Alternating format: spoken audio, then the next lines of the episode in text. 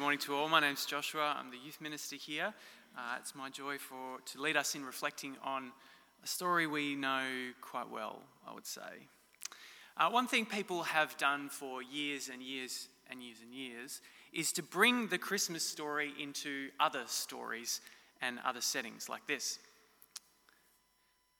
and also like this, and like this.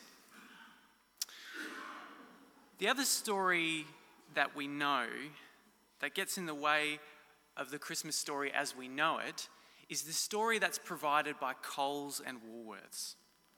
And that story is that everyone in our families loves us and we all get along and we meet up at the end of the year for a Christmas feast and we are very contented with our backyards for them to suffice for a backyard cricket game and all the food is perfect, and all the gifts that we can buy and the gifts that we've selected for others satisfy our deepest desires and satisfy their deepest desires. There's an Italian writer uh, in the 20th century, Luigi Santucci, uh, and he put this kind of predicament that we find ourselves about Christmas in this way. He was reflecting on Christmas and he wrote, Let's go and see him. Let's go back through the seemingly immense distance. Let's climb down the tower of nearly 2,000 Christmases between us and Him. There are still warm embers of the last Christmas beneath the ashes of the months, and we still recall the tablecloth gaily laid out, the places occupied by the others at dinner, and all the various dishes, the gay presents brought in a hurry during Advent, when the whole city seemed like a mad liner that may haul up its anchor at any moment. On these occasions, people turn into ants trying to drag into their anthill as much stuff as they can, and on Christmas Eve, they wall themselves up in their nests and block every cranny so that happiness won't escape. So, today, nothing special, nothing that isn't said every single Christmas day and Eve and Advent. Here's the actual story. Our story has a setting. The setting of Christmas is there in the first three or four verses. And that setting is political turmoil, it's, it's national displacement, it's a bureaucrat's dream and a family's nightmare. It's people taken over by a foreign force, Israel and invaded, conquered by the Roman Empire. And so everyone has to do what the soldiers with the weapons and the puppeteered local government with the power says. You have to go and travel to your hometown, put your name down on the list. There's no choice. It's fearsome, it's insecure. The setting of Christmas as we actually find it is a world bum up. I'm going to use the word bum a lot in this sermon, so you'll need to just get used to that. It's a world bum up. The setting of Christmas is Ukraine. The setting of Christmas is Myanmar. The setting of Christmas is a country town in Queensland. The setting of Christmas is all the dreadful things that happened in 2022. That's the story, the setting of the real story. But this story also has characters. In verses 4 to 7, we meet Mary and Joseph, and they're just caught in that setting, you know, that setting of that kind of world. But but they themselves are just normal people. Mary and Joseph in this story, they're not mighty saints. They're not the holy family. They're just, they're just people. Normal people caught in something bigger, something that they did not ask for. And in this story, they're just kind of shoved along the line of people heading into this little town. You know, like election day, except there's soldiers and you've got to go out of state to vote. Mary and Joseph are caught in a world that is bum up, but they're also caught in a story of God upsetting their lives. They have their strange marriage and one of their firstborn on the way. They are called by God extraordinarily, but they are still ordinary people. They have to have courage for a story that they don't know the magic of. Only we know that. They have to be prodded along. They have to be desperate as the labour pains begin and fearful of delivery in as far a cry from a hospital setting as you can get. The setting is Ukraine and flood and shots fired, but the characters are innocent bystanders to the whims of governments and God. And so we can work out with this setting and with these characters, and some of the characters we meet in verse 8, that our story, the Christmas story, has a complication and has a resolution. And the complication is clearly that the world is bum up.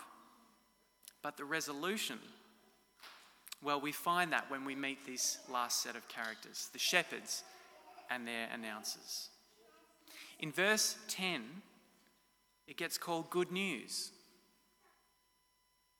But you'd think if it was, was good news, there'd be like more happiness, more rejoicing, there'd be more recognition in the story than really takes place. But by all accounts, no one makes room for Mary inside the house or, or gives up a room for her and Joseph and little Jesus. It's just good news for the few. And it's good news for the few. Well, now we're getting near the message of this story that it's good news to those who live in the bum up world. In verse 8, it's just the shepherds, shepherds alone that hear the great glad tidings. Shepherds are like retail workers. No one cares about them, except at Christmas when everybody wants them. But really, no one cares about them. In a setting of flood and loss and war, it's the poor who hear good news.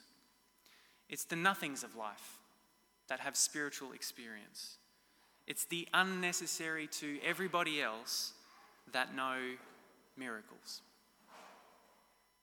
And so we find the message here in verse 11 that the child is somebody. It's the identity of this baby, Jesus, that is the resolution to the complicated, grief stricken, bum up world. To you is born this day in the city of David a Saviour who is the Messiah the Lord. And that's why the good news really only reaches those who know the world to be bum up. Because if you know the world needs saving, well, you're in luck. If you know that you need rescuing, well, you're ready to hear good news. If you know that the world would be better off with a good Lord, then you're poised to receive some joyous tidings.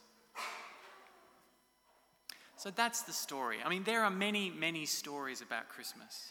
And on Christmas Day, every year, preachers just like me say something we already know that what's in front of us right now isn't what this is actually about.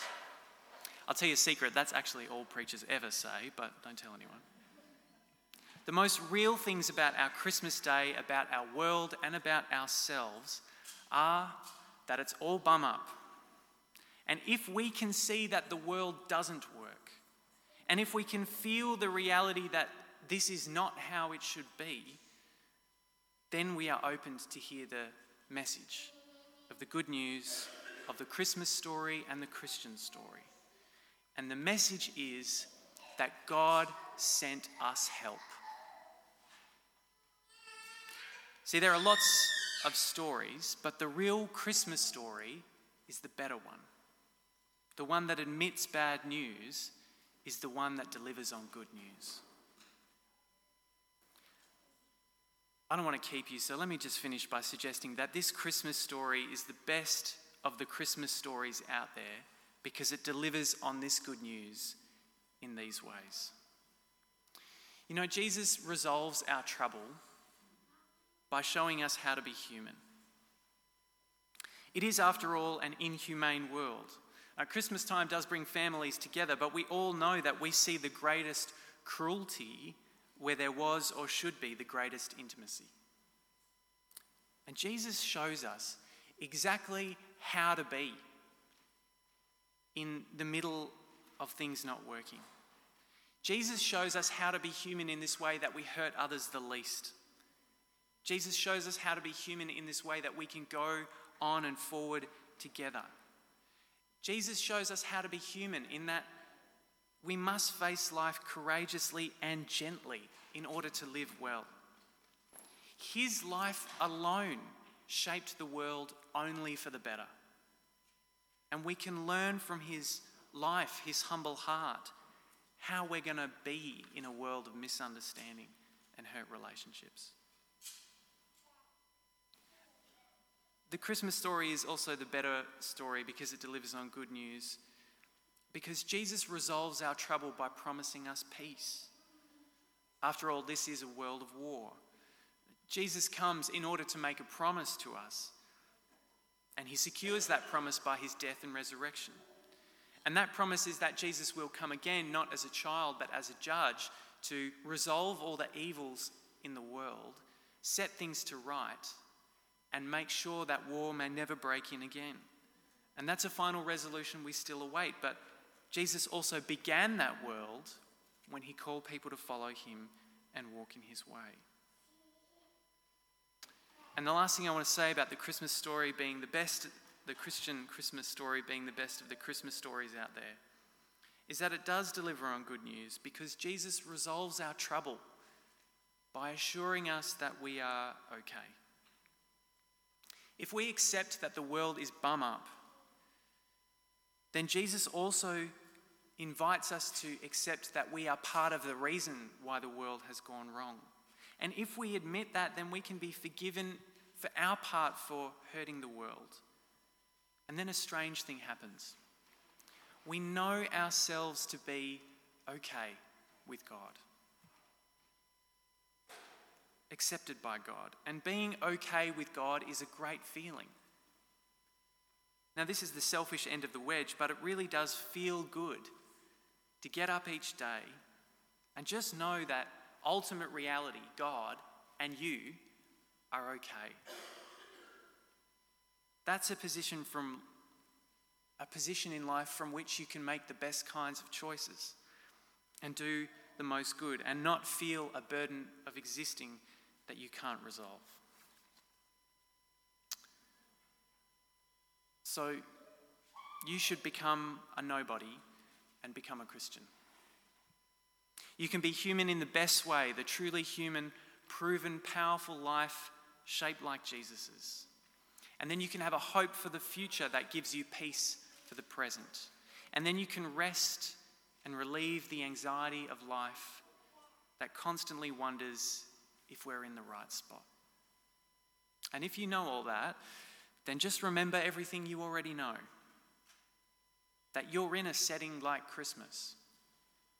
And if you're a nobody in the world, then you get to hear the good news. He's come. And He's come to do everything the world needs most. Truly human, promising peace, and offering us rest for our weary hearts. Happy Christmas. Let's pray. Father, we give you thanks that you gave to the world Jesus, and that in him you meet us in all the problems we know. We pray that we might have soft hearts to the way the world doesn't work, that we might have soft hearts to your promise that you restore all things. And so we pray that you would give us a taste of the peace that surpasses understanding and you might open wide our hearts to all that you have to give. In Jesus' name.